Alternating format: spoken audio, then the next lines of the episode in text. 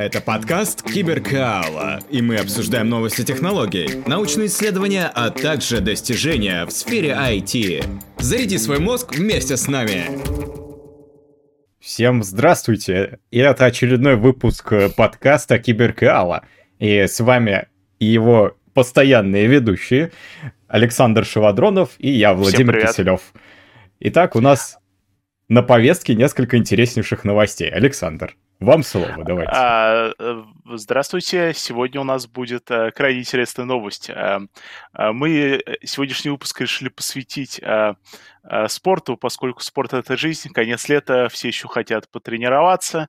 И тут мы нашли одну потрясающую статью, да, которая занимается тем, что изучает в Твиттере, в Твиттере, Твиттере, запомните это, да, изучение в Твиттере проблем, а, травм а, соревнующихся спортсменов при помощи машинного обучения, да, все как мы любим.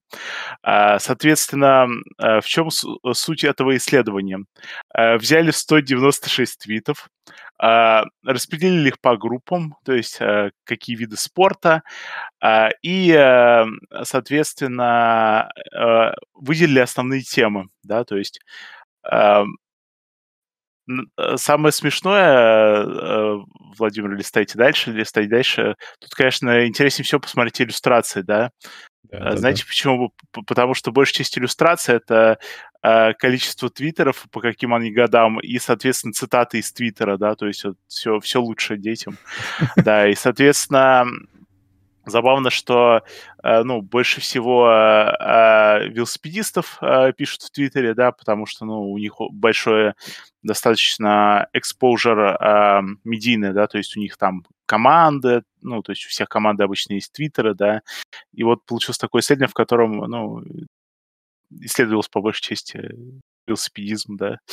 А, и, соответственно, Э, там написано, э, ну, поскольку они, видимо, нашли больше часть твитов про велосипедизм, ну, про э, гон, велосипедные гонки, да, если говорить научным, они назвали это соревновательный, соревновательный велосипедный спорт и, и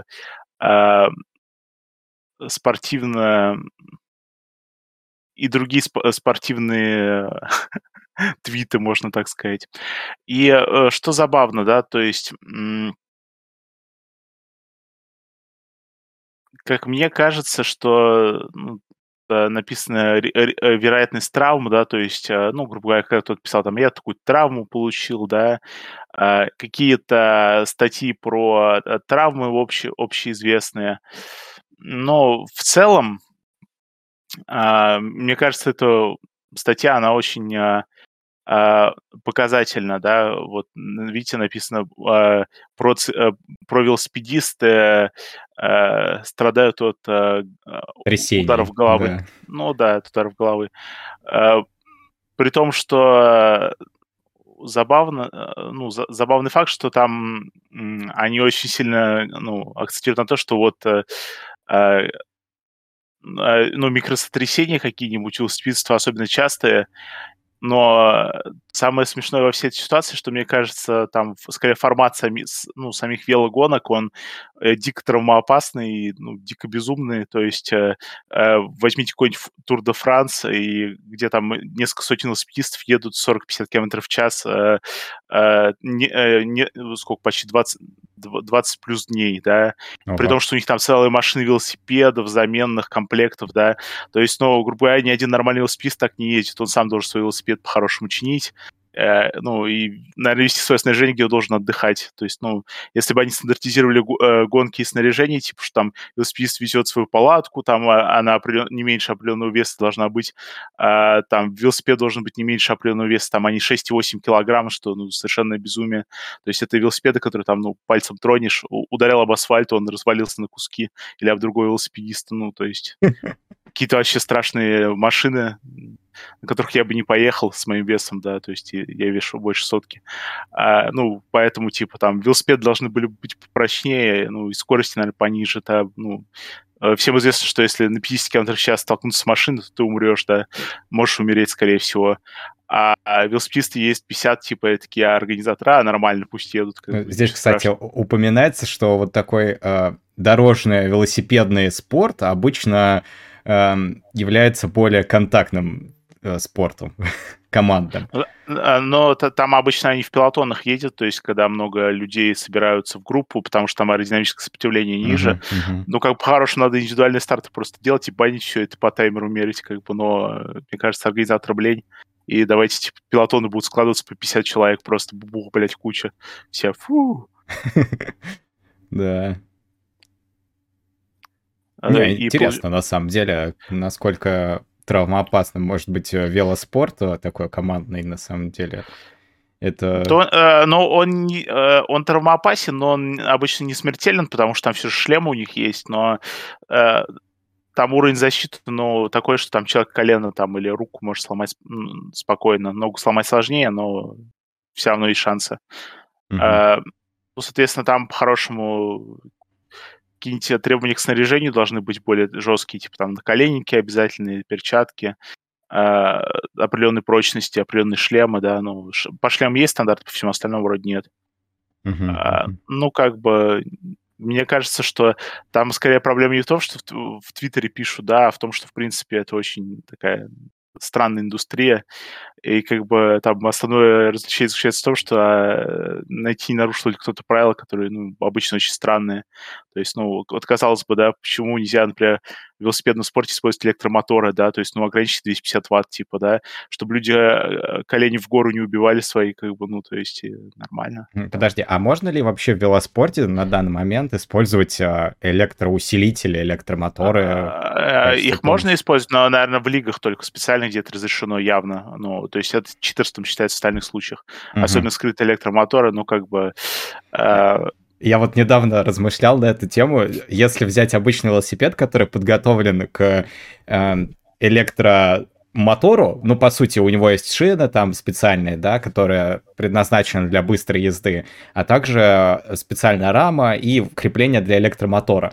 Можно ли, например, попросить друга, который будет а, участвовать в гонке, взять в рюкзачок электромотор, а ты стартуешь на обычном велосипеде, и где-нибудь в середине, где участок в горку начинается, твой друг берет и перевешивает электромотор тебе на велосипед, и ты дальше едешь с электромотором, но при этом перед финишем ты его снимаешь. Можно ли это считать за читерство, и делали так кто-нибудь, как ты думаешь, Александр? Там, э, там это считается за читерство, да, любое использование электромоторов, там обычно в правилах прям написано.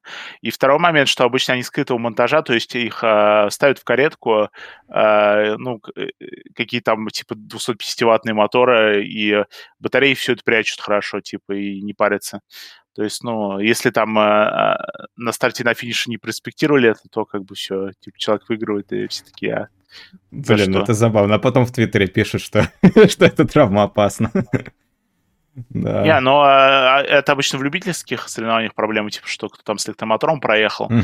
Но мне, мне кажется, с соревнованиями любительскими сложнее, потому что по-хорошему, э, ну, наверное, следует представлять какие-то велосипеды стандартизированные, да, чтобы не было такого, что вот человек купил там э, велосипед на несколько килограммов легче и выиграл, ну, типа, ну, просто датами, короче, всех переборол, да, то есть, ну, по-хорошему все должны быть стандартные велосипеды, которые, ну, там, имеют несколько, там, ну, например, ну, для легкого велосипедиста нужен один велосипед, для тяжелого другой, да, ну, там, две-три модели стандартных, и как бы, ну, и нормально, то есть э, по-хорошему какой-то такой должен быть э, вид спорта, и, в принципе, ну, у них должно быть, э, ну, мне кажется, стандартизированная форма, которая безопасность обеспечивает велосипедистам, потому что, ну, сейчас они как смертники в шортах, которые там минус колени, как бы минус э, локти, там, минус, не знаю, а, минус челюсть, да, если не говорить о каких-то там внедорожных соревнованиях, где там в шлемах ездят нормальных.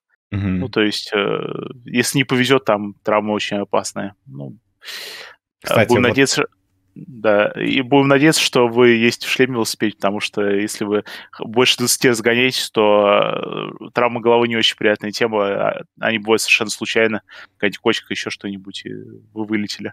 Да, кстати, не да. зря вот э, у шлемов э, велосипедных, особенно которые э, предназначены для внедорожья, у них такой козырек, чтобы при падении втыкаться козырьком в землю и не сворачивать себе шею, не дай бог. То есть... Нет, там, чтобы челюсть не деформировать ее делают, то есть ага, вот этот понял. козырек сверху снизу, он по сути защищает челюсть, да, обычные шлемы они защищают ну, по надбровную дугу, то есть верхнюю mm-hmm. часть головы, а, и, соответственно, а защита челюсти, потому что челюсть, если ее сдвинуть, то это очень проблемная травма, и поэтому... Mm-hmm. Ну, ну ты такие говоришь, есть... как мотокроссовые шлемы, да, которые как, Но как они облегченные, они обычно из какого-нибудь там uh-huh. пластика или карбона делаются. А другая проблема, что они достаточно тяжелые, то есть это нагрузка на шею, то есть э, для каких-то более мясистых э, райдеров типа меня, у которых большая шея, в принципе, ну, это меньше проблема, а те, у кого шея, ну, поменьше, наверное, у них больше компрессии в позвоночнике в mm-hmm. шейном отделе, то есть, ну, не Блин, очень хорошо. Очень интересно, на самом деле, я не задумывался про это, прям, что это прям влияет. И... Да, если вы езжаете на дороге общего пользования, одевайте шлем, потому что машина, она больше 40 км чем может ехать, и травмы головы, они вообще никак не лечатся. Остальное, там какие-то там, ну, коленные суставы можно поменять, или там локтевые еще какие-то, да, там как-нибудь можно вас прооперировать. Но если вам разобьют голову, то вы не сможете слушать наш подкаст, и будет очень грустно. Да. Фух. Так, теперь, что ж, э, нам, нам нельзя так грустить. Да, поэтому, да, поэтому, э, естественно, соблюдайте техники безопасности, везде пристегивайтесь ремнем, если вы на машине. Да, сейчас как раз шлем. лето, такой разгар спортивных мероприятий, разных марафонов. И у нас следующая новость, она про спортивные травмы, да, Александр? Да, да, да. Соответственно, у нас тут статья, уханьские ученые оценивают вероятность э, спортивных травм при помощи машинного обучения. Ну, как вы знаете, Сухани начала историю с коронавирусом, но, оказывается, там есть институт спорта, и, в принципе, у них исследование получилось достаточно интересным. А, ну, соответственно, вот эта вот статья, а, вторая, ссылка, ссылки будут в описании. А, соответственно, а, тут рассматриваются а, различные спортивные травмы с использованием машинного обучения. Да.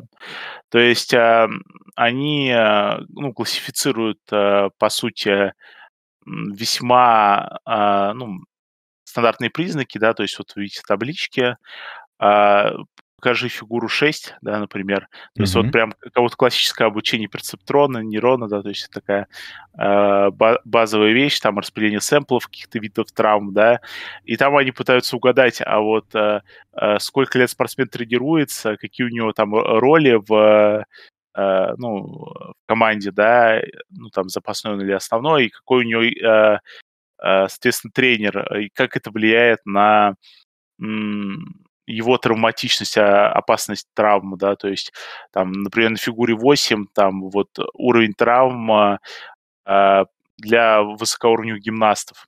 Ого. И, да, и, соответственно, там а, показываются различные там упражнения, на которых бывают травмы, то есть вот на диаграмме Б, соответственно, ну, ну и диаграмме А тоже. То есть э, это, соответственно, интерес заключается в том, что, ну, как мне кажется, тут, э, как обычно, смешали мух с котлетами.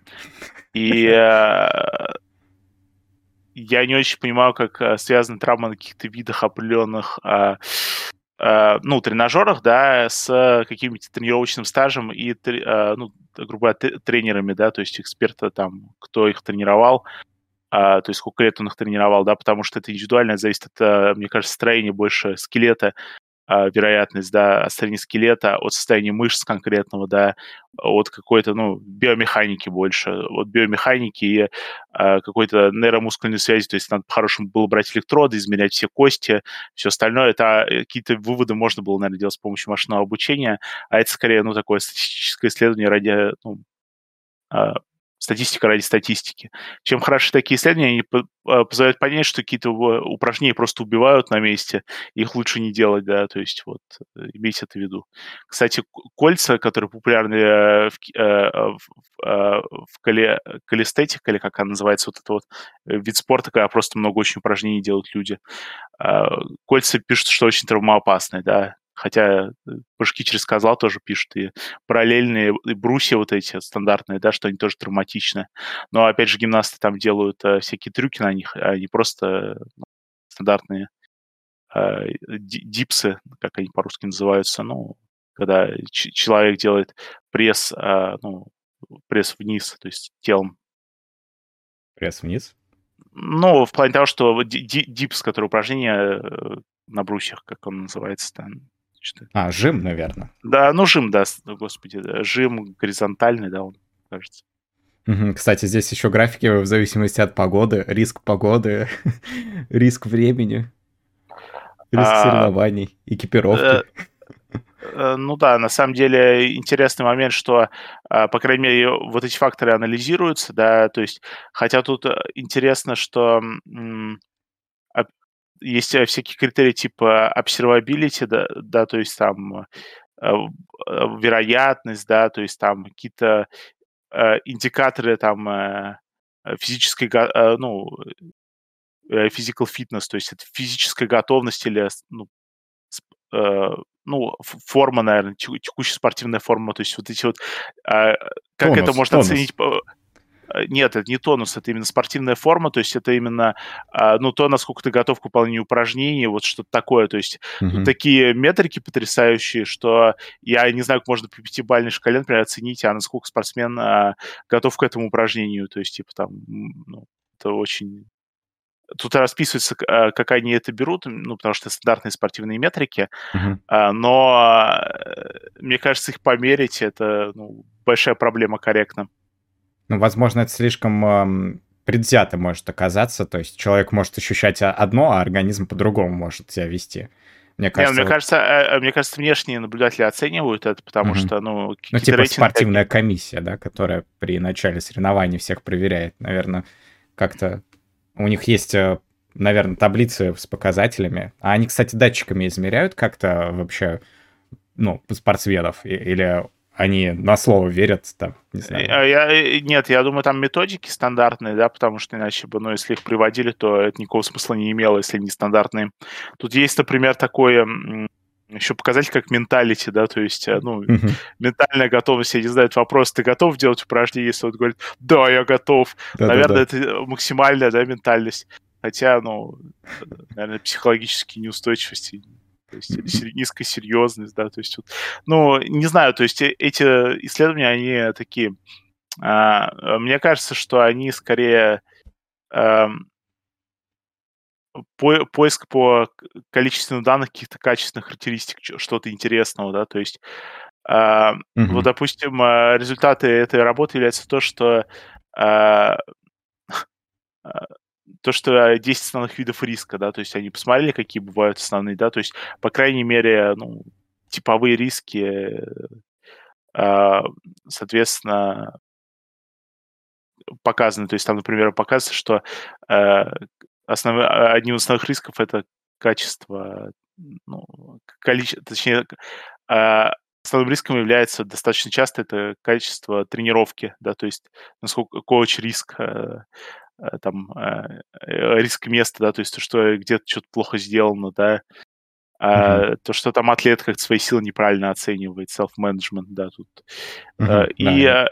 и, и, и да, и мне кажется, вот это важный момент, что человек должен э, понимать, что если там тренер такой, а прыгай давай, типа, э, ты сам там разберешься, да, как бы, то, наверное, ему найти тренера нужно правильного, да, то есть внимательно смотрите, как с вами работает тренер, а, оценивать свои силы здраво, то есть если у вас вы чувствуете, что вы не можете дышать э, и э, у вас э, там все болит, э, там суставы не держат, наверное, вам нужно ну, отказаться от упражнений и отдохнуть немножко хотя бы, да, э, как бы вот, э, соответственно... Ну, мораль этого исследования, да. мне кажется, заключается в том, что несмотря на сколько вы прикручиваете нейронные сети в анализ ваших показателей, все равно надо прислушиваться изначально к организму своему и думать, что организм сам хочет, и это будет намного больше отклика от ну, от вас и вашего тела, чем если вы доверитесь какой-то системе, которая скажет вам, вот, прыгайте в окно, вам тренер так сказал, значит, надо прыгать. Вот, но при этом эта система не анализирует, например, какие-то параметры, которые в нее не заложены. Ну, вот они рассматривают там условно там социальные риск, риск социальной поддержки, там, например, или риск э, рефери, да, как то риск оценки ваших э, достижений, э, риск жизни, то есть э, есть какие-то показатели, которые, возможно, были не учтены, и мне кажется, исходить нужно в спорте из своего организма в первую очередь, и все-таки доверять ему, а потом уже тренеру. И действительно... Я бы еще э, сделал важное замечание, что не нужно путать спорт с физкультурой, да, то есть mm-hmm. если если вы хотите занимать первые места, возможно, вам э, придется чем-то пожертвовать, да, именно своим здоровьем, скорее всего, к сожалению, то есть это достаточно травматично. Uh-huh. Если вы занимаетесь физкультурой, то есть для своего здоровья, ну, соответственно, не э, загонять свой организм в угол, да, то есть э, делать все аккуратно и ну, берегайте себя от травм. Uh-huh. Потому что э, лето уже заканчивается, надо будет переходить на какие-то там занятия в зале или там больше ходить, а зимой там можно подскользнуться, там можно, э, соответственно, уронить на себя штангу или еще какое-нибудь э, неприятное действие совершить, особенно если вы очень уставшие и занимаетесь, ну, в таком ослабленном состоянии. Поэтому очень важно следить за своим состоянием, вот, как указано в этой статье. А, и, наверное, это можно было вывод сделать даже без машинного обучения, но а, каким-то образом они исследовали машинное обучение, но пришли к правильным выводам а, при помощи, мне кажется, больше каких-то таких качественных параметров. Видимо, они опрашивали хороших тренеров. Да, экспертное интервью. Да. А, ну что, приступим к третьей статье. Да. А, да. Исследование паттернов поведения пользователей массовых онлайн-курсов. Я нашел вот эту статью, она мне показалась интересным тем, что она выглядит как э, весьма классическое исследование ну, весьма классическое исследование и попытка оценки пользователей онлайн-курсов. А, тут э, исследуются паттерны поведения пользователей онлайн-курсов. И в чем заключается суть? Суть заключается в том, что а, как и в любых таких исследованиях, обычно исследуется один курс, обычно исследуются, какие клавиши нажали пользователи, да, а, и пытаются из этого сделать какие-то очень долгосрочные выводы, типа, а вот какие тенденции, да. И эм, как мне кажется, что оценивать а, ну, пользователи потом, потому сколько попытки не прошли тест, или сколько они смотрели видео, или сколько раз они нажали клавишу паузы, или вернулись к началу, да, то есть это весьма безблагодатное занятие, которое вообще никак, э, ну, не отражает действительности. То есть, а, вот, например, в данной статье а, цели исследования, а, которые позволяют понять, а, а какой э, общий уровень а, вовлеченности в ну, финальное задание, соответственно, у пользователей, которые берут эти курсы, да, то есть, ну, такие вещи, которые, мне кажется, ну, имеют отношение, в первую очередь, к оценке пользователя, но не к тому, как они учат или усваивают информацию. То есть, э, ну, грубо говоря, после онлайн-курсов они хотят разобраться, а как их там оценить или э, какие там тесты или задания эти обычно, ну, сделаны весьма отвратительно в онлайн-курсах. Э, пользуясь случаем, рекламирую курсы киберкал, в котором мы, мы стараемся сделать хорошо, да. А эти задания, чтобы они были интересны и как-то, ну, позволяли повторить и закрепить материал, да, потому что, э, я не знаю, у меня никогда не получалось пройти финальные задания в массовых онлайн-курсах, сколько я не пытался, то есть э, э, то там тесты, там, тебе, не знаю, рассказывают, а вот возьмите какую-нибудь э, метрику К-пространства, да, там, К-минс, там, а, ну, в машинном обучении, а потом, типа, а вот э, сделайте машинную модель, типа, и э, чтобы у нее была точность не меньше 90%. Ты такой, что? А как это вообще делать? Э, где моя мышка? Типа, как это сделать мышкой, да, то есть, ну, я, конечно, шучу, но вообще непонятно, как из одного переходит другое, и обычно массовые онлайн-курсы не предполагают, что ученик как-то сам продумает а как вот э, к этому перейти, а вот, допустим, как разобраться в том, что как это работает, да, то есть, ну, грубо говоря, что вот будет какая-то самостоятельная работа, но мне кажется, э, если самостоятельная работа настолько большая, то ее никто не делает, и просто все забивают, да, то есть и, в принципе, мне кажется, там, я помню статистику, что ли, 90% примерно онлайн-курсов не проходится успешно, да, и это, скорее всего, проблема структурно с тем, что тесты сделаны неправильно и очень такие... 90%? Эм, Ничего себе ну, я видел где-то несколько лет назад статистику, там 90% э, курсов просто не проходится, а, ну, потому что там, а, ну, люди просто дропаются с них, они там посмотрят пару видео и выходят. А, ну, это как бы нормально, мне кажется. Потому mm-hmm. что, что онлайн-курс сделан отвратительно. Это да. грустно еще люди за них деньги платят, а потом заходят, и там, типа, вот э, какое-нибудь задание безумное. И вот еще интересно, например, тут фигура 2 есть, да, в этой, соответственно, угу. статье. статье. Да, и, соответственно, тут, видите, есть а, результаты, там, провал, да, то есть удовлетворительно и отлично, да, то есть это а, это группа по удовлетворенности работы ну, системы с онлайн-курсом. То есть эм, я сначала думал, что это они, по сути, оценивают э, уровень вовлеченности, э, их, по сути, приравнивают к тому, чтобы э, уровень вовлеченности равен оценке. То есть там в тупую, насколько я понял, они просто берут и говорят, вот уровень вовлеченности равен оценке. То есть... Э, а как это можно приравнивать? Э, да, то есть э, это очень странно. То есть вот а, ну, по сути, э, то есть если человек прошел э, весь курс, он, наверное, вовлечен. То есть там такая гипотеза, а, соответственно, исследование на 30 страниц, как бы, вот, например, можно посмотреть э, фигуру 4, да, в которой указано, вот какой, как пользователь проходил один и тот же тест, да, то есть угу. там множество возвращений да, то, что какие-то возвращения, да, то есть какие-то метрики, но это метрики по одному курсу, то есть я... Причем они финансовый курс какой-то в Китае использовали, насколько я вижу, там 12 тысяч людей в этом курсе участвовало, вот они решили посмотреть, сколько раз кликают на видео, как переходят к следующим заданиям. Да, вот, да. По сути, но... связь метрик этих да, если вы будете исследовать онлайн-курс, э, попробуйте копнуть чуть глубже, если вы когда-то будете заниматься такими исследованиями, потому что мне кажется, что, а, ну, кто какие клавиши нажал, это, конечно, ну, э, какой-то сигнал, да, но делать какие-то выводы из сигнала сложно, потому что, mm-hmm. например, я, например, люблю делать кофе, и, и каждые, там, я не знаю, полчаса буду отходить, стоять на паузу, отходить пить кофе. И это не будет никак влиять на мою вовлеченность, потому что, ну, а, если я буду смотреть его с смартфона, я, например, не буду делать паузу, потому что я возьму смартфон с собой и, не отвлекаясь э, на делание кофе, я буду смотреть видеокурс. А если я на компьютере буду делать, я буду стоять на паузу, там, и делать какие-то свои дела, возможно, там, не знаю. Ну да. А, то есть это такие очень очень зыбкие метрики. Иногда эти исследования такие весьма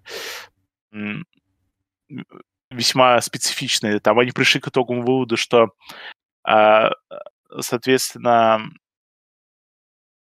а, а, они в первую очередь оценивали, прошел ли человек финальный, соответственно, экзамен, да, ну, они final assessment это называют. Mm-hmm. И, соответственно,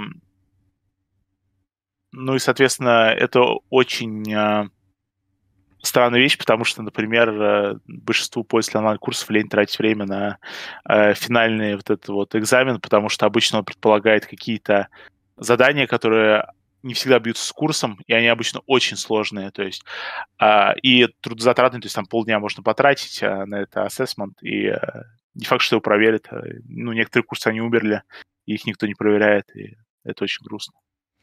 Да. Но мы, кстати, в своих курсах не отслеживаем такие метрики. Мы все-таки пытаемся в первую очередь на качество материала акцентировать и, и на программы сами, поэтому мне кажется, что изначально стоит подходить к, к таким курсам с точки зрения того, что люди могут получить из них, а не из того, как их э, научат проходить тесты. Вот. Потому что большинство курсов именно про то, что вот вы нашли ответы на вопросы и их э, тыкаете на сайте. Мне кажется, это не обучение, а зазубривание, либо повторение того, что вы нашли. Мне кажется, нужно, чтобы люди могли обучаться именно ну, процессу обучения, чтобы они умели э, уметь обучаться, как это называется. Вот. То есть они должны пытаться самим что-то сделать, а не по готовому шаблону протыкать.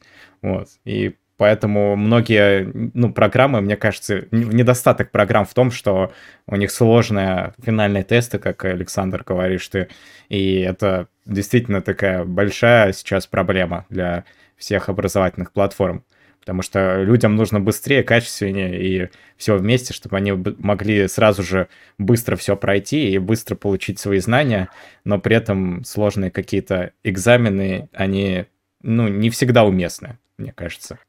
Но тут есть такой момент специфический, что если не оценивать людей, непонятно, а кто лучше, кто хуже, кто mm-hmm. прошел, кто не прошел.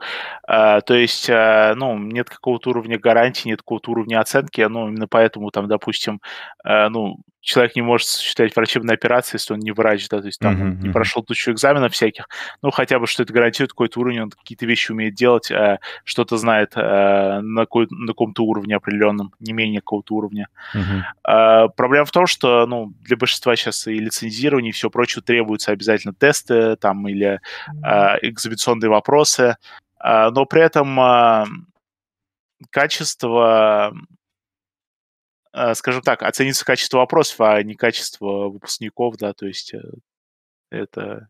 Mm-hmm. Mm-hmm. И, и это, ну, мне кажется, есть небольшой такой зазор творческий. Да.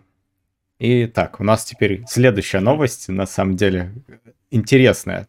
Э, исследователи разрабатывают новую систему искусственного интеллекта, которая использует цвет для ассоциативного обучения – некоторые ученые из э, факультета материаловедения Оксфордского, Оксфордского университета, они разработали оптический процессор, который э, способен обнаруживать сходство в наборах данных э, в несколько порядков раз быстрее, чем обычные алгоритмы машинного обучения.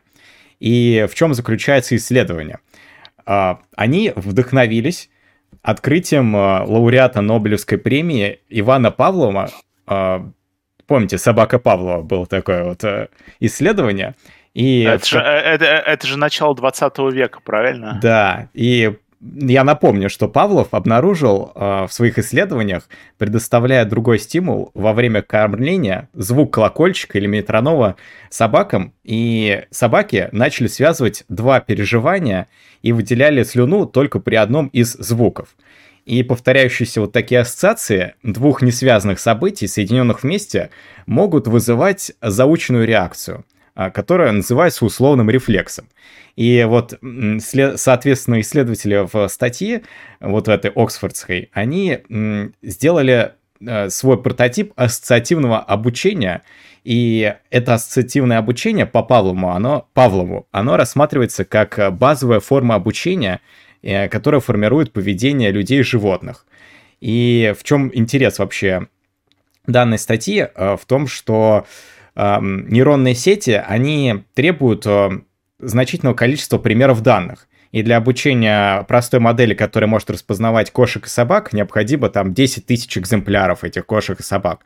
И вместо того, чтобы полагаться на такой известный алгоритм обратного распространения, который во всех нейронных сетях используется практически для вот тонкой настройки результатов, они взяли этот алгоритм, исключили, и теперь сделали вот такой механизм памяти, который э, изучает шаблоны для объединения сходных признаков, имитируя вот этот самый условный рефлекс по Павлову. И в случае совпадения алгоритм говорит, что вот допустим, мы оптически подали сигнал какой-то на датчик, и таким образом настраиваем модель, чтобы она реагировала определенным образом, в зависимости от цвета, который подается на датчик.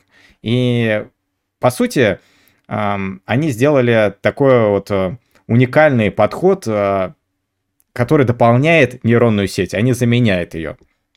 И это эффективно для многих задач, в которых не требуется огромного количества данных. То есть э, аппаратное обеспечение чипа использует свет для отправки и извлечения данных, чтобы максимизировать плотность информации. Несколько сигналов на разных длинах волн посылаются одновременно для параллельной обработки. Вот здесь на рисунке как раз это и указано. И это увеличивает э, скорость э, обнаружения задач, э, э, скорость обнаружения каких-то объектов в задаче распознавания. Вот, и каждая длина волны увеличивает скорость вычислений, по сути. То есть вот здесь вот такой вот есть э, учитель, который является в данном случае у нас э, Э, солнечным светом. И вот такой вот э, интересный подход сделали. И мне кажется, что такая вещь э, несколько ну, ускорит развитие всех таких процессоров и таких систем, которые требуют настройки в конечном итоге. И сам вот этот ассоциативный элемент использует материал памяти, который изучает шаблоны для объединения сходных признаков. Вот. Здесь, э, по сути, статья знаменита тем, что мы, по сути, делаем улучшение системы и заменяем что-то визуальное на что-то э, такое физически визуальное. То есть у нас модель не учит э, распознавать изображение, а пытается связать изображение с э, вот этим рефлексом. И таким образом она каким-то образом пытается э, корректный результат выдать. Исследование, оно такое немножечко спекулятивное, как мне кажется. Ну, То есть много... И, и, и, насколько я увидел тут статью, они используют э, определенный фотонный измеритель, это что-то типа, ну, какая-то камера, что ли, да, или как это, что вообще такое? Что у них за железка? А, у, них, а, у них какие-то фотонные измерения, там сингл-фотон измерения, что ли, они используют сначала. Потом они показывают на каких-то там кошечках, да, я так понимаю, на картинках. Ну, у них есть вот э, разные девайсы, тут мем-резисторы, мем-ристоры те, те же самые, э, оптоэлектронные штуки, потом AMLE, вот этот у них используется в текущей работе.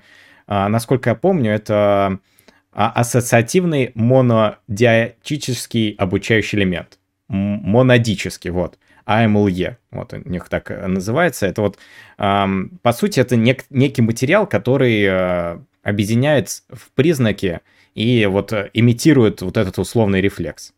Вот. А это какая, а это какая-то камера или это какой-то оптический сенсор или это типа какой-то лазерного фотодиода что-то типа вот ну что это по сути такое? Ну насколько я понял, это вот вот вот такая вещь.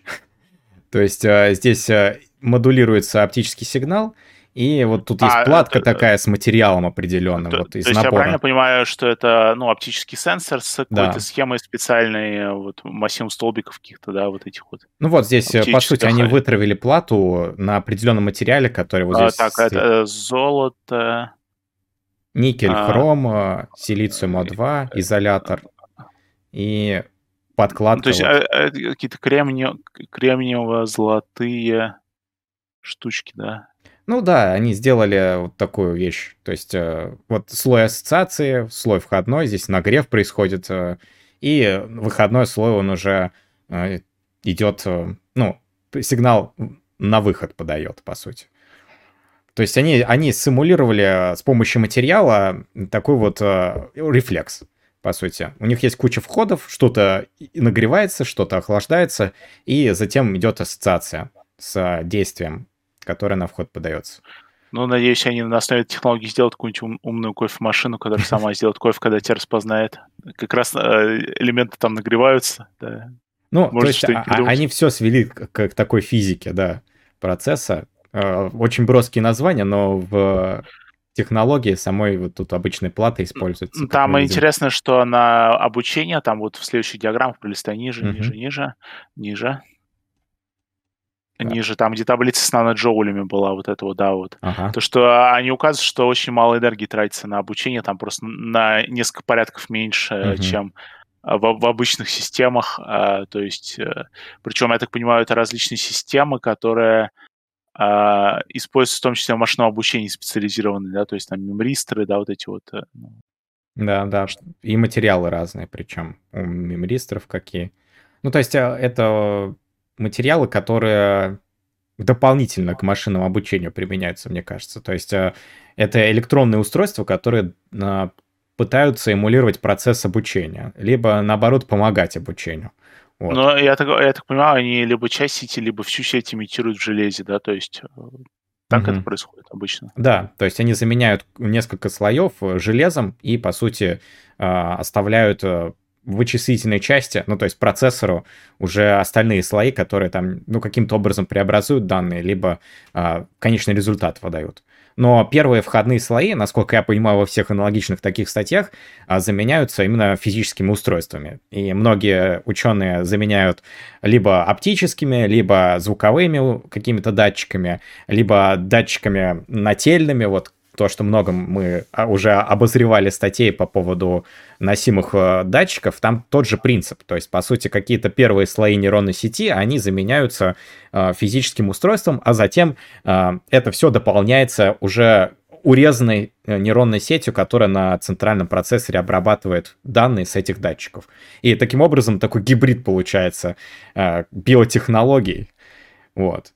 И это, по сути, является одной из э, возможных э, вариаций применения датчиков. Э, вот здесь вот используют рефлексы условные ученого нашего Павлова. Кстати, у меня, у меня есть ощущение, что конкретно в этой статье там использовалось именно все аппаратное чисто.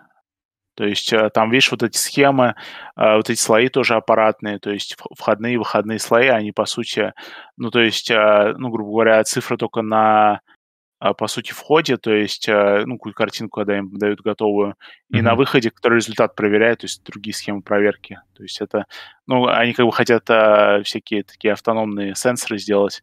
Mm-hmm. Ну, там, например, а, есть очень важные проблемы, такие как обнаружение какашек животных а, на ковре, да, то есть для роботов-пылесосов, да, чтобы они, короче, не попытались их а, пропылесосить, да, и не разбросали их по, по всей квартире.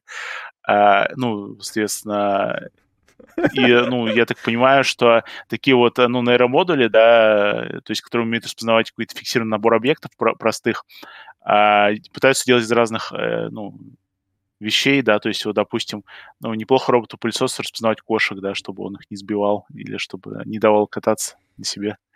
Да. Это, это неплохое применение. Да, потому что, ну, принципе, те же автом... роботы-автомобили, да, то есть автоматизированные, которые сами ездят, они mm-hmm. тоже требуют таких технологий.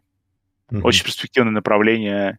Если вы думаете, что было бы неплохо просто машинным обучением заниматься, если вы чуть понимаете физики хотя бы и можете что-то сконструировать, возможно, это более перспективное направление, там все интереснее. Угу. И, кстати, по поводу устройства на сибах, да, у нас есть еще одно исследование, инженеры сделали специальные наклейки на кожу, которые позволяют с помощью ультразвука заглянуть на, во внутренности тела. То есть а, есть такой метод ультразвуковой визуализации. Это такой а, неинвазивный способ заглянуть в работу организма. И он предоставляет врачам а, живые изображения органов пациента. И вот ученые с помощью а, такого вот устройства, наклейки, которая состоит а, из, а, по сути, некоторых, а, а, как говорится, ну то есть здесь есть а, такой вот а, пластичный материал, а, силиконовый, и на него наносят а, некоторую схему, которая позволяет заглянуть с помощью ультразвука в например, в сердце, то есть э, снять ЭКГ, да, может э, непрерывно отображать положение кровеносных телец, например, вот здесь вот э, именно кровеносное давление показывается, как распространяется в теле. А, также, ну, недостаток таких устройств это в том, что они требуют эм, беспроводную сеть. То есть это либо NFC, либо Wi-Fi модуль какой-то, который позволяет считывать данные. Ну, то есть устройство, обеспечивающее питание а, таким а, чипом. И для мониторинга необходимо постоянное воздействие а, некого внешнего источника питания. И а, здесь вот а, пытаются а, такой вот использовать жидкий гель, а, который действует для передачи ультразвуковых волн. И зонд затем прижимают к этому гелю, и посылают этот зонд посылает звуковые волны в тело, и, отражая, и эти волны отражаются от внутренних структур организма и обратно к зонду возвращаются. И эти отражая, отраженные сигналы, они дальше визуализируются в изображение. И таким образом, э, например, в больнице можно отслеживать состояние пациента э, неинвазивно. То есть, по сути, наклеил вот этот гель, наклеил датчик, и у вас, по сути, есть визуализация внутренних органов в реальном э, времени. Но здесь не все так просто. Например, э, при растяжении такого датчика и при изгибании там кожи или как-то натягивании э, изображение, естественно, будет немножечко размываться. И при движении, например, тела с датчиком, ну, местоположение этого датчика тоже будет смещаться. И результирующее изображение будет э, сильно искаженным. Конечно, это хорошая технология, но пока что она не доработана. А, также пытаются ученые сделать эм, следующую вещь. Они пытаются увеличить разрешение изображения, э, при этом э, пытаются разработать специальный гель, который лучше, лучшими адгезионными свойствами обладает и приспосабливается к коже. То есть у всех разная кожа, и в данном случае адгезивный слой, он изготавливается из двух тонких слоев эластомера, э, которые включают в себе средний слой твердого гидрогеля, который на водной основе разрабатывается, он легко пропускает звуковые сигналы. И в отличие от традиционных ультразвуковых гелей, гидрогель, вот именно этой команды Массачусетского университета, он э, эластичен. И, по сути, э, этот эластомер, он предотвращает э, обезвоживание гидрогеля, то есть он не высыхает. И эти гидрогели вообще используются много где, и в спортивной одежде, и то есть это достаточно распространенный материал. Вот э, в самом исследовании ученые говорят, что они наклеивали а, различным пациентам в течение 48 часов такой датчик, и добровольцы выполняли какие-то действия вне лаборатории, а, стояли там, сидели, бегали трусцой, и они измеряли дистанционно диаметр а, основных кровеносных сосудов в положении, сидя по сравнению с состоянием, например. И также они пытались, в зависимости от физической э, нагрузки, посмотреть, как ведут себя органы внутри организма.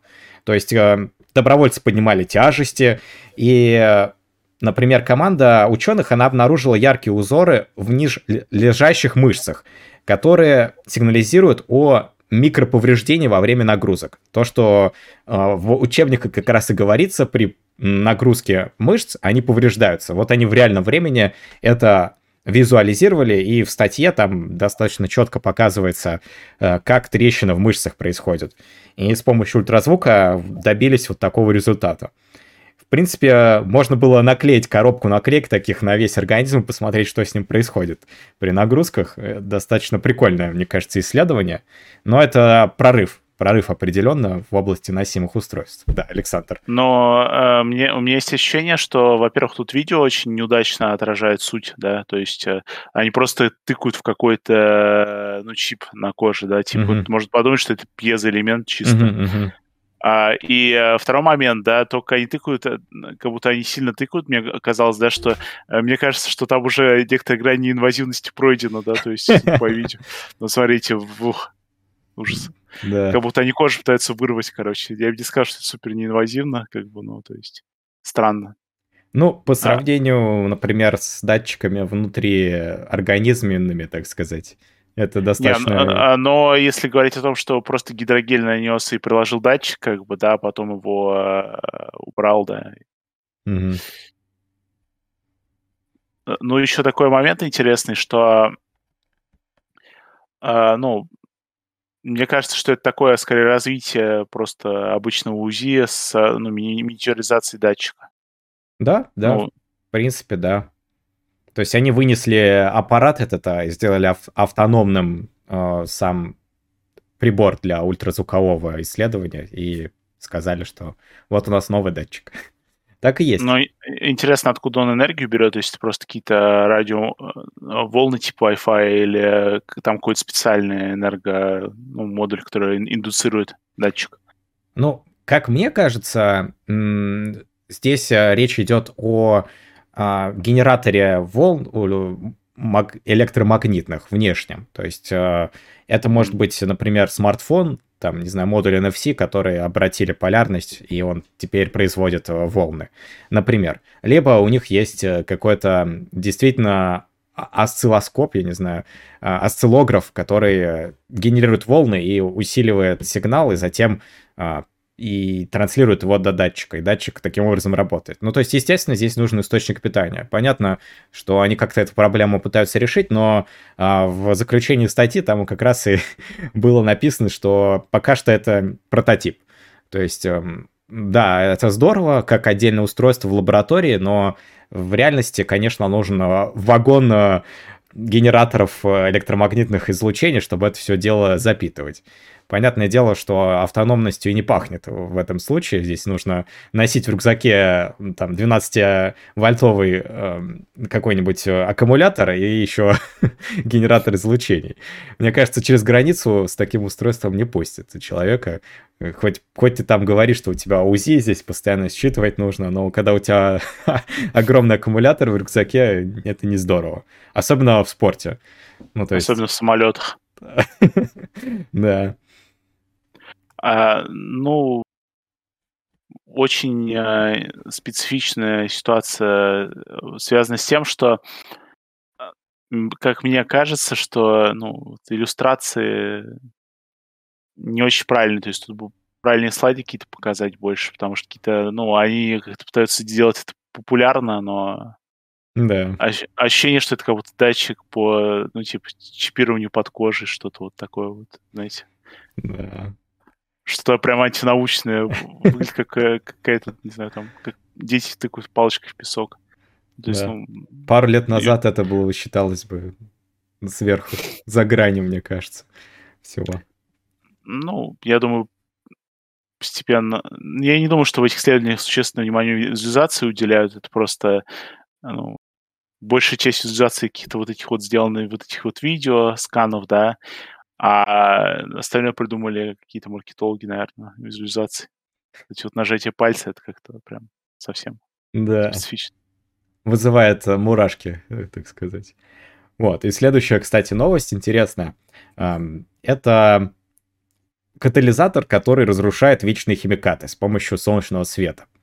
В общем, есть а, следующая вещь. А, такие химикаты, которые называются PF OA. Это одна из проблемных областей э, в загрязнении вообще э, окружающего мира. То есть это перфлюороактонические кислоты, вот они, PFOA. Это такие химикаты, которые очень долго разлагаются. И ученые, э, вот Майкл Вонг и ученики сделали удивительное открытие в 2020 году, эм, и они обнаружили, что нитрит бора который достаточно доступный, э, и вообще это порошок такой коммерческий, он обычно используется в косметике. Он может разрушать 99% вот этих вредных а, химических а, загрязнителей. То есть PFOA — это перфтороктановая кислота, на самом деле. И в несколько, за несколько часов в образцах воды а, с помощью вот этих... А, с, с помощью вот этой кислоты, вот этого порошка и нитридобора, они могут в воде растворить вот все это дело. И при воздействии солнечного света, вот они там используют длину волны около 254 нанометра, насколько я помню, а, они взяли и растворили а, вот эти вредные вещества. И это длинноволновое излучение, UFA, оно имеет длину волны от 315 до 400 нанометров. Из физики можно посмотреть, вот здесь они как раз энергию этих волн распространения привели. А, по сути, вот такая длина волны, она вызывает загар и в, нечном, в некоторых случаях а, солнечный ожог. И нитрит бора является полупроводником, и он не активируется ультрафиолетовым излучением. Также диоксид титана, который является ингредиентом э, вот, солнцезащитного крема, он является полупроводником, который активируется вот этими волнами ультрафиолетовыми типа А. И они показали, что э, данный диоксид титана, он катализирует распад вот этих вредных химических веществ, PFOA. Хотя и очень медленно, но при воздействии ультрафиолетового излучения все это дело хорошо распадается. И в итоге... Ну, Да. Ну, за три часа. Мне, мне кажется, что ультрафиолет прям э, вообще разлагает все, что можно. То есть солнышко посветило, все, все распадается гораздо быстрее. Мне кажется, в лабораториях, когда меряют э, периоды распада, они не особо-то учитывают, что под солнышком-то идет все. То есть, да. ну, прямые солнечные лучи, они же, ну, жест... ультрафиолет такой, я не помню, жесткий или нет, но, по крайней мере, он неплохо способствует разрушению материалов. Вот, да, да, да, да. Но они, видишь, видишь, они сделали такой катализатор, по сути, который растворяет все дело при воздействии солнечных лучей. И вот в ходе экспериментов они вот на улицу вынесли бутылочки с этими жидкостями э, пластиковые, и при естественном солнечном свете обнаружили, что композитный такой раствор нитридо бора и диоксида титана могут э, совместно разлагать около 99% вредных вот этих неразлагаемых химических соединений в деионизированной воде менее чем за 3 часа и в соленой воде э, где-то за 9 часов. Здесь это указывается. А, но и насколько я знаю же и титан, и там бор, да, угу. там и титан и бор, это же вообще очень агрессивные да титан это металл, да, вроде, а бор это, ну, как он там, окислитель. Ну, э, и то, и другое очень э, активные, агрессивные окислительные. Ну, нитрит бор это порошок они использовали. Вот, а, это, в принципе, все эти вещества, они используются в косметических средствах. И судя по тому, что эти соединения, они были разработаны изначально для а, покрытий для водонепроницаемой одежды, где эта химия используется. И например, для упаковки пищевых продуктов и так далее. И вот эти PFAS и PFOA, ну, сокращенно, да, они получили свое название вечных химикатов, потому что они очень трудно разлагаются. И, как правило, они все задерживаются в том или ином виде в окружающей среде. То есть их невозможно бесследно уничтожить. И вот такой фотокатализатор композитный, который команда Вонга, ну, автора статьи, э, изобрели, они, он, он хорошо расщепляет и другие вообще вредные вещества, которые долго ну, входят в категорию вечных химикатов. И технология э, нитридобора и композитных катализаторов, э, они уже ну, привлекают внимание многих промышленных производителей. И с точки зрения, например, применения данной технологии в технологии очистки воды. То есть а, пытаются внедрить это дело а, в разработку автономной системы очистки воды. То есть в конечном итоге, а, как вы понимаете, все эти вещества, они попадают в воду. Через землю, почву, вот выкинули там крем от загара, например, или крем для рук свой, и все это дело в почву проникает, и в конечном итоге, не дай бог, где-то рядом с системой э, водоснабжения все это дело выбрасывается и попадает в воду, которую мы с вами пьем. И вот они решили сделать э, такой вот очиститель с помощью своего суперкатализатора на основе химического соединения. Вот. Э, По идее, если этот катализатор попадет в фильтр, он же их разложит, да? Да, здесь есть нюансы. Из хотя, чего да, фильтр хотя сделан? катализаторы, а, э, фильтры, они же обычно не под солнцем, но все равно это достаточно агрессивное да. вещество. Да. Ну, вот тем не менее, есть такое исследование интересное. Успехов ученых. Ученым пожелаем, мне кажется, перспективная штука. Пытаются э, за очищение природы топить и вообще за улучшение качества жизни людей в, в общем и целом. И следующее... Ну, да. Нас... Ну да, но мне, мне кажется, вот в этой статье еще есть такой нюанс, что ну, это борьба со следствием проблемы, да, то есть э, может быть, э, генетики могли придумать что-то поинтереснее, чтобы мы просто были иммунны ко всему этому. Хотя, мне кажется, эти исследования дико неэтичны, поэтому такие, а давайте просто э, решить проблему э, утилизации. Да, Такое кибербудущее, опять киберпанк. Да. Но много же таких, э, ну, именно трудностей возникает из-за экологических э, проблем, связанных с производством. Многие компании, они хоть и делают вид э, эко-френдли, как говорится, но по факту очень мало кто задумывается над реальным выбросом вредных веществ после своего производства в том числе и косметические вот организации, компании, которые производят химикаты такие. Да, они производят хорошие продукты, но кто его знает, через сколько лет они разлагаться будут. Не каждый задумывается о э, экологических кризисах, которые возникают после э, таких мануфактурных э, именно производств. Поэтому... Но... Не, ну мне кажется, производители косметики этим э, заморачиваются, потому что им бы хотелось, чтобы косметика, там, у нее срок годности два года, она через два года разложилась, ты новую купил, как бы. Ну, с точки зрения бизнеса, Маркетинг. да. Да, это, конечно, здорово. Ну, а на этой косметической ноте давай перейдем к следующей статье. У нас да. есть интересная система искусственного зрения. К сожалению, статья закрытая, но утекли некоторые э, картиночки со слайдов. Вот, Александр, если видно тут э, да, на вижу. видео. Э, сделали систему искусственного зрения, которая была вдохновлена крабами для наземных и водных сред. То есть э, знаем, что под водой у нас есть э, такой показатель преломления. И оптическая среда, она ну, ведет себя по-другому. И камеры обычные, они не готовы изображение корректно транслировать человеку. И мы с искажениями иногда видим некоторые картины, поэтому ученые решили сделать э, такую систему искусственного зрения, которая основополагается на устройстве а, глаза таких крабиков. А, как обычно, ученые из э, Массачусетского технологического университета и Техасского университета в Остине, они создали новую систему видения, которая работает э, под, над водой, в воде и на земле. А, такая система амфибия, она позволяет получить панорамный обзор на 360 градусов э, и позволяет обнаруживать препятствия эффективно.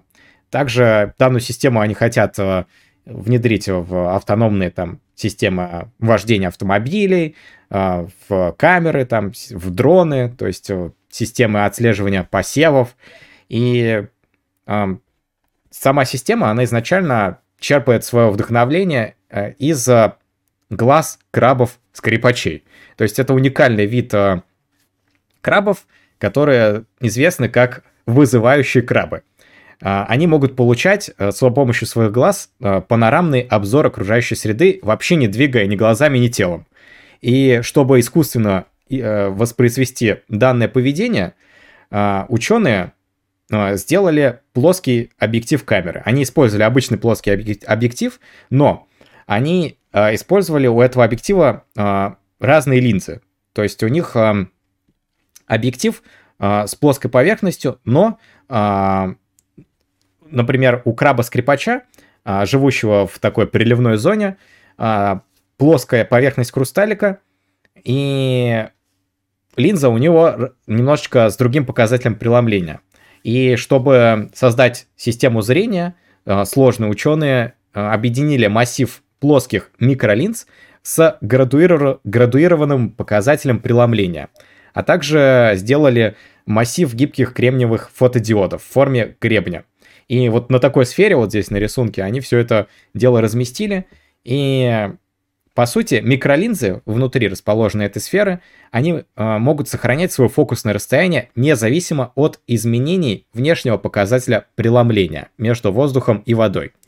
И это такая уникальная, одна из уникальных систем, э, которая позволяет, э, по сути, использовать э, одну камеру, которая статически расположена, не крутить ее никаким образом и получать изображение э, картинки в панорамном виде таком. А, соответственно, насколько мне известно, есть такие камеры Fish Eye, да, то есть uh-huh. камеры, которые позволяют в помещениях отслеживать перемещение людей, они широкоугольные, а на них изображение выглядит э, как какой-то такой размазанный э, плоский куличик во все стороны, да, то есть это вообще очень странное для глаза зрелище. Uh-huh. А, и, соответственно, как мне кажется, что камеры вот эти вот а, а, краба, они будут тоже выдавать какое-то очень странное изображение, а, для которого машин, машинной модели придется обучать еще для одного типа сенсоров. А, и вопрос в том, насколько это хорошо будет работать, да, то есть, а, ну, может быть, физические свойства у них лучше, но потребительские свойства у них могут быть хуже. Угу.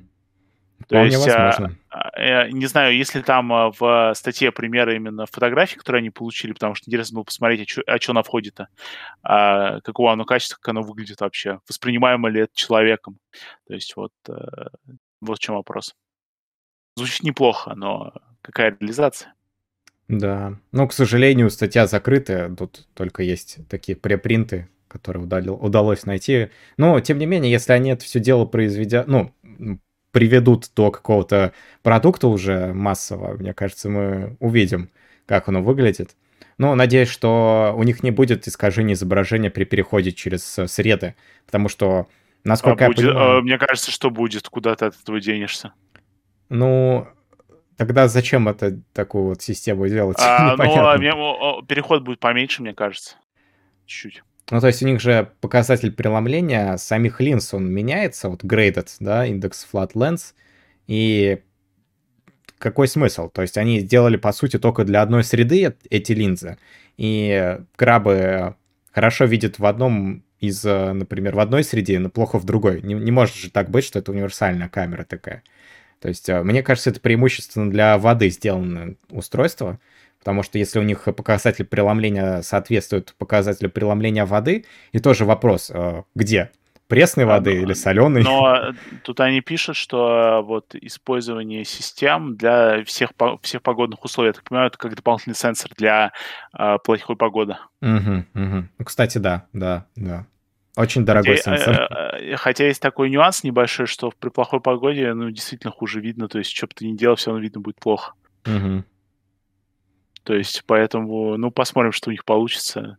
Это будет хорошо, если э, робомобили смогут ехать э, в самый лютый дубак, когда буря там э, вести тебе пиццу. Прекрасно. И да. надеяться, что для этого люди не будут рисковать жизнью на велосипедах и самокатах. На электросамокатах, да. И, кстати, по поводу интересной следующей статьи, у нас есть еще одно исследование, которое недавно было опубликовано, интереснейшее. Это печать э, с помощью воды. То есть э, ученые сделали некий прорыв э, в области 3D-печати. Э, они... Дай угадаю, они напечатали слово «вечность» при помощи льда. Нет? Ну Практически. Ну, вкратце, вкратце, если говорить о этой технологии, по сути, они используют платформу, которая охлаждается до минус 35 градусов, и у них есть печатающая головка, которая капает а, каплями воды с определенной частотой. И далее, а, по сути, лед застывает. И так как платформа холодная, весь холод а, дальше распространяется, и вот такие прекрасные узоры сосулек, э, они могут а, печатать. Под, подожди, формально не холод распространяется, а тепло утекает. Да. Ну ладно. Хорошая поправка. это и правда так. Вот. И по сути, для чего это было сделано? Я так понимаю, что они делают вот эти шаблоны ледяные в качестве такого обратного строительного паттерна. То есть, по сути, обратное формирование. Такой метод есть, когда мы, допустим, берем а, из, да, ну, не знаю, из глины лепим какой-нибудь э, шаблон, да, заливаем в него какую-то э, металлическую жидкость, там раз, расплавленный металл, затем стучим по глине, вот у нас получается шаблон. И получается уже конечный продукт. То есть какая-то вот извилистая технология, какие-то трубы нужно э, при, прикольной такой нестандартной формы напечатать или изобрести. Э, используется вот такой вот э, подход э, как раз обратного формирования или печать наизнанку, как говорится. То есть они берут э, сначала из воды, изо льда, делают структуру, печатают, затем ее помещают в силиконовый такой гель специальный, и затем подвергают термической обработке. То есть они берут и, по сути, этот лед расплавляют. Получается пустота, которую мог, можно залить уже, например, тот же гель. И вот они тут осьминожек печатали и прочее. Они говорят, что вот э, данная технология, она достаточно э, ускоряет процесс печати, потому что это быстрая вещь, то есть, э, ну, все зависит от масштабов, конечно. У них тут микроны, и, ну, отвердеть заставить э, застынуть э, лед э, размером с микрон, это, конечно, простая задача, но если вы там хотите здание целое или трубу промышленную какую-то охладить, это уже более ресурсов многих требует. Но в данном контексте исследования это быстрый процесс, и они вот выращивают различные структуры интересные, описывают, как это все происходит.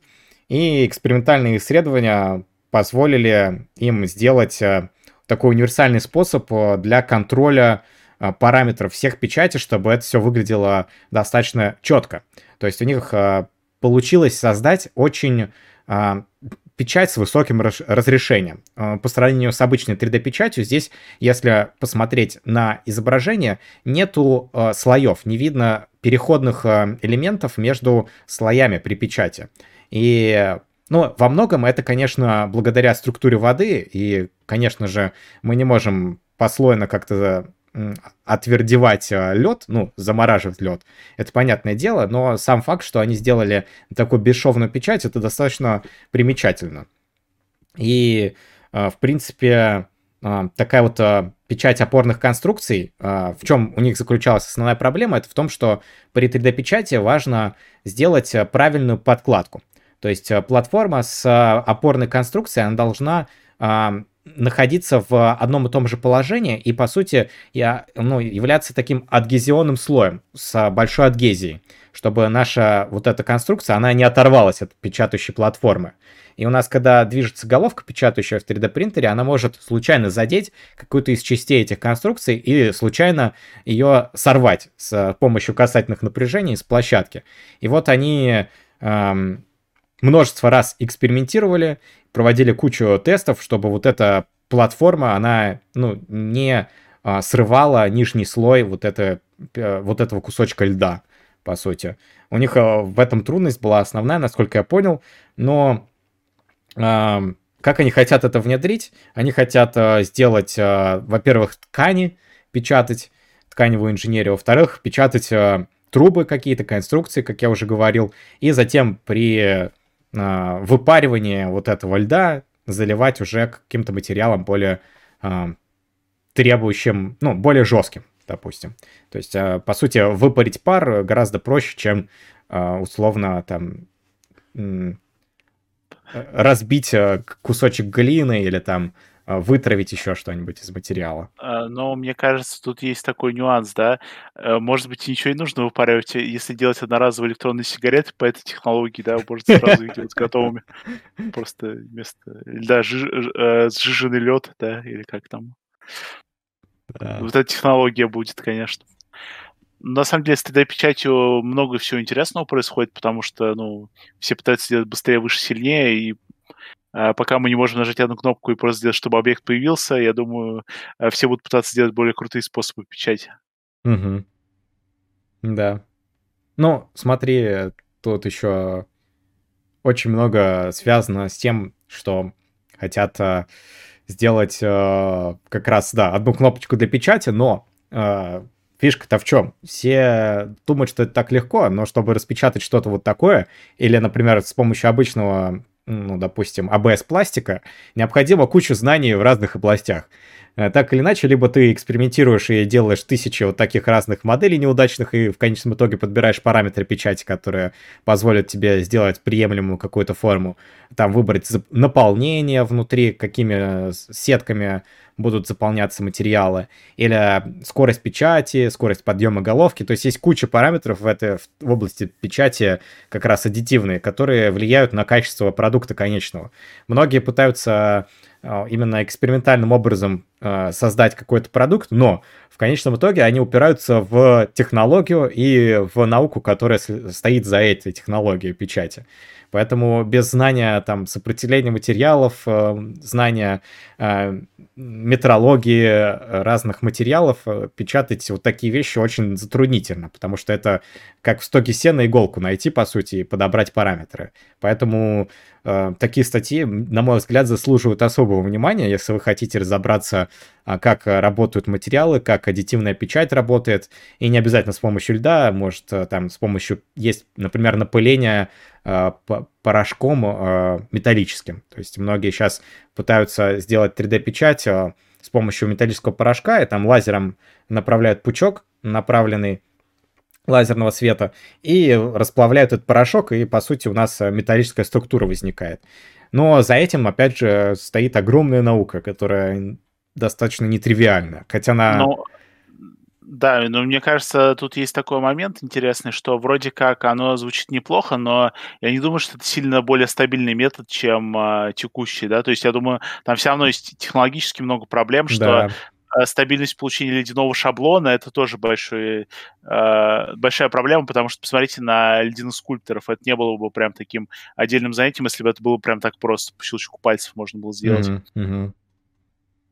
Да. То, а если учесть, что ну, нужно сделать и шаблон, и э, по этому шаблону нужно еще там какие-то манипуляции не проводить, э, мне кажется, там достаточно много проблем. Э, я не думаю, что они прям с первого раза напечатали эту восьминожку. Если с первого раза, то это очень крутая технология. Да.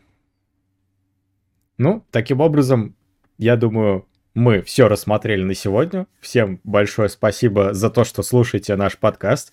Мы пытаемся почаще выпускать, не всегда получается, но продолжайте слушать, переходите на сайт, смотрите, у нас появляются новые курсы регулярно, и мы всегда всем рады. Подписывайтесь, смотрим на статистику, а, собираем сообщество людей, которые интересуются наукой, обучением, и мы всегда всем рады. Приходите.